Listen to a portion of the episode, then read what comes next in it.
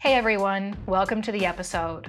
So Ask Aram flips the script. One Step Beyond podcast guests and listeners submit their questions and ask Aram anything. Questions can be music, life stories, business, leadership, advice, how to make the best vegan omelet, you name it. Aram will unpack your questions and leave you with info you can apply. Before we get to it, please rate, review, and subscribe. Hi, Ram. Okay, so here's my question for you regarding burnout. Nowadays, with so many people experiencing burnout, it almost seems to be they realize it once it's so far into exhaustion already. And how can people identify burnout at the really early stages? Like, what are those first signs and what can they do about it before it gets into those stages of exhaustion? Thanks, Aram. Amazing question. Thanks, Keri. The way that you can avoid finding out too late about burnout is to focus on handling it when you're in the first stage, which is mild burnout. Within that, really protecting your pillars of health. So let me unpack it. Just like most things, uh, burnout exists on a spectrum, and there's mild burnout. There's moderate burnout and there's severe burnout. And before I get into that, just to kind of demystify the idea of burnout, it's a big topic now, and it should be, especially because of what we've been going through around the pandemic and just the intensity of life in the past few years. Burnout, though, is like a really relatively normal human experience. You get burnt out on all sorts of things. I mean, I binge watched the first season of Love is Blind when it came out, and I never wanted to watch TV again. I was like, I can't.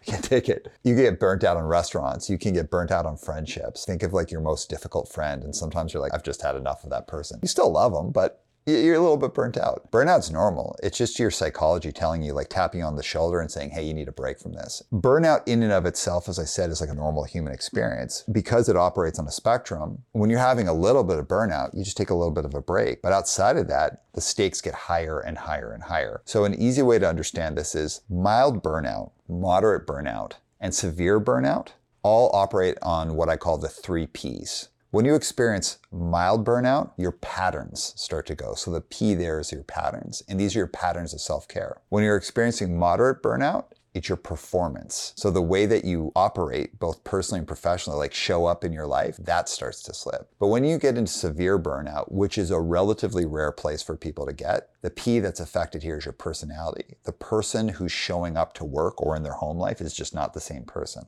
So let's just focus right now on mild burnout those warning signs and how to deal with it. So when I say your patterns of self-care, think of a chair. So a chair, and ideally here we'll talk about a chair with four legs. Everybody likes a chair. I love a chair. Most people want to take a load off and sit down. A chair with four legs allows you to properly relax, and then when you're ready, you get up and keep walking or doing whatever you want to do. That's the same thing with your pillars of self care. If you have strong pillars of self care, when you start getting burnt out, when you start getting tired, when you're having a harder time, you essentially can lean back into them and they're going to hold up your weight when done right. So the pillars of self care are going to be exercise, diet, sleep, and social. When I say exercise, I don't mean like you're out there trying to get like totally ripped. I just mean having the proper amount of exercise that you should have. I'm not talking about some super wild workout. Whatever works for you, but it should be minimum three times a week and of those times 30 minutes. It can be longer than that and can be more often than that. That's just the baseline minimum to maintain a pillar. The next one, diet. I'm not talking about going on a diet. I'm not talking about anything around weight loss. I simply mean, do you have the amount of food in your house or at work to maintain the right amount of calorie intake so that you're energized and is that food nutritious? I know nutritious food can be a bit of a, a difficult conversation. What would we consider nutritious food? Like, is there a lesser food? That's a bigger conversation that I can get get into here, but simply to say having a balanced diet that gives you the amount of carbs, fats, uh, nutrients that you need to show up, that's important. And it doesn't mean that you like can't eat like candy and wild ass food. Of course you can, but it's about do you have the right combination of things to keep you going? The third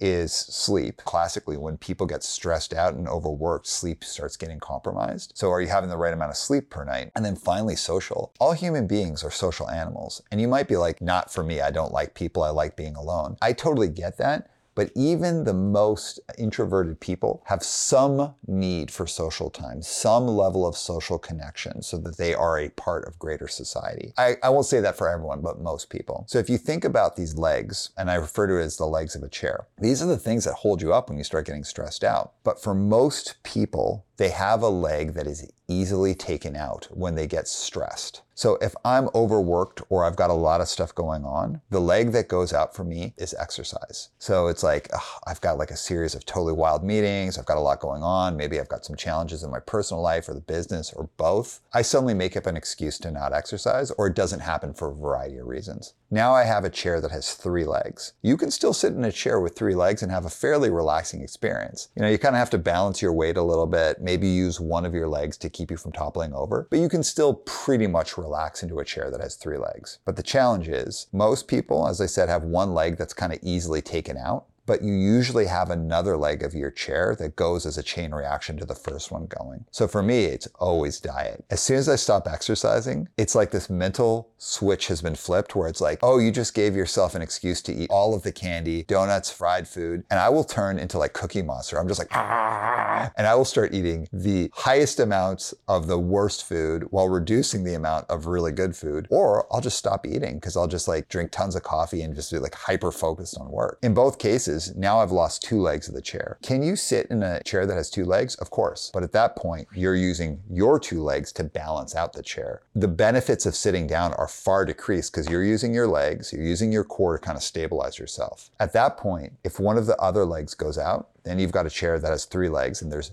literally no point in trying to sit in a chair with three legs. Like the effort to sit in that chair far supersedes any of the benefits that come from that. So the reason I'm talking about this is you know you're getting burnt out when your patterns of self-care start to go. So whatever your established patterns are, if they start to slip, it is a warning sign that you're getting burnt out. Most professionals get mildly burnt out between two to four times a year. So for a lot of people, it happens within quarters when you're trying to deliver results for a quarter. It's super normal, but the goal here is catching it quickly. If you eat poorly for like a week, does that mean that you've lost the diet side? No, not at all. But if it's persisting for more than two weeks and you're eating like quite a bit different than you usually would, that's a sign. But if one of your other legs goes out, gets compromised, then you're definitely in a mild burnout space. You're not completely mildly burned out, but you're compromised. So your patterns of self care are starting to get compromised. And if you play that out long enough, all the legs are going to be gone and you're not going to be taking any weight off. You are going to be standing. Human beings can only stand for so long. And when you can't stand anymore, that's when you go into the next phase of burnout, which is moderate burnout. And in moderate burnout, remember the P there that gets impacted is performance. So you can't sit in the chair chair anymore. That's been impacted. You're tired. You're not your best self, so your performance starts getting impacted. Now you know the warning signs. Your patterns of self care are getting impacted. Again, it's exercise, diet, sleep, and social. But how do you manage it? If you find yourself in a mild burnout, there's two things you need to do. I deeply encourage you do them right away. The first is you have to reinstate your patterns of self care. It's the most important. And it sucks. There's nothing worse than being like, I have to exercise, or I have to like get back on how I properly eat, or I have to reach out to a friend and hang out, or I have to focus on my sleep. When I'm mildly burnt out, it just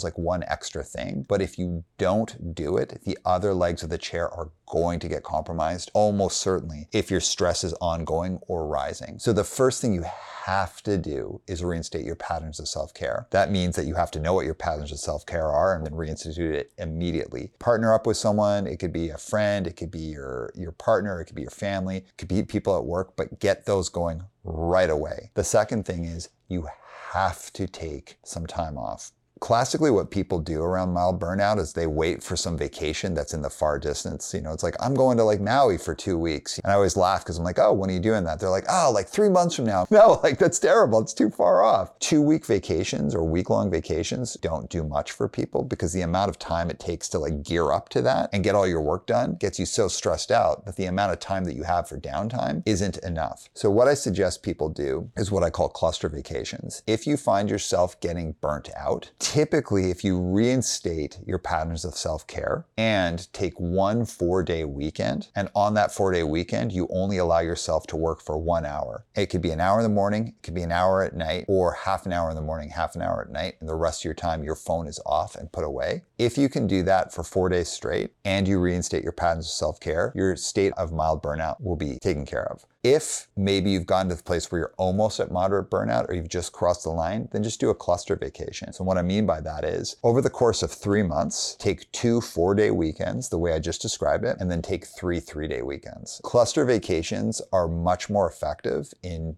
being able to actually get solid downtime and also not be stressed about like missing work or ongoing projects. The thing about taking cluster vacations is you actually have to book them into your calendar and they're non-negotiable. You have to do it. And I encourage people if like you're right at that edge between mild and moderate burnout, you should make the two 4-day weekends basically bouncing off of each other. Have one 4-day weekend have three days of work, another four day weekend, and then maybe two weeks after that have a three day weekend, and maybe another two weeks later have a three day weekend. Like space them out, but do a big burst at first and do that over three months. Reinstating your patterns of self care is crucial so that you always have that chair that you can sit in because the sitting in the chair allows you to take that weight off. There's a lot of other elements in there, emotional labor, all sorts of things that I could get into around sleep and social, but I'll simply say patterns of self care are so critical to backing away from burnout, but also so burnout doesn't get worse. Taking effective vacation time, it is so crucial. Don't fear burnout, but engage with it and do the things that are going to keep you healthy and also pull you back from that edge. So, Keri, thanks so much for the question, and I hope that one was helpful for everyone. Anyone who's interested in this, we have lots of material about this stuff. Just feel free to email me, and I'll, I'll happily send it over to you. We want to hear from you, our audience. To submit your questions, send us a message, drop us a DM, or comment on our social channels.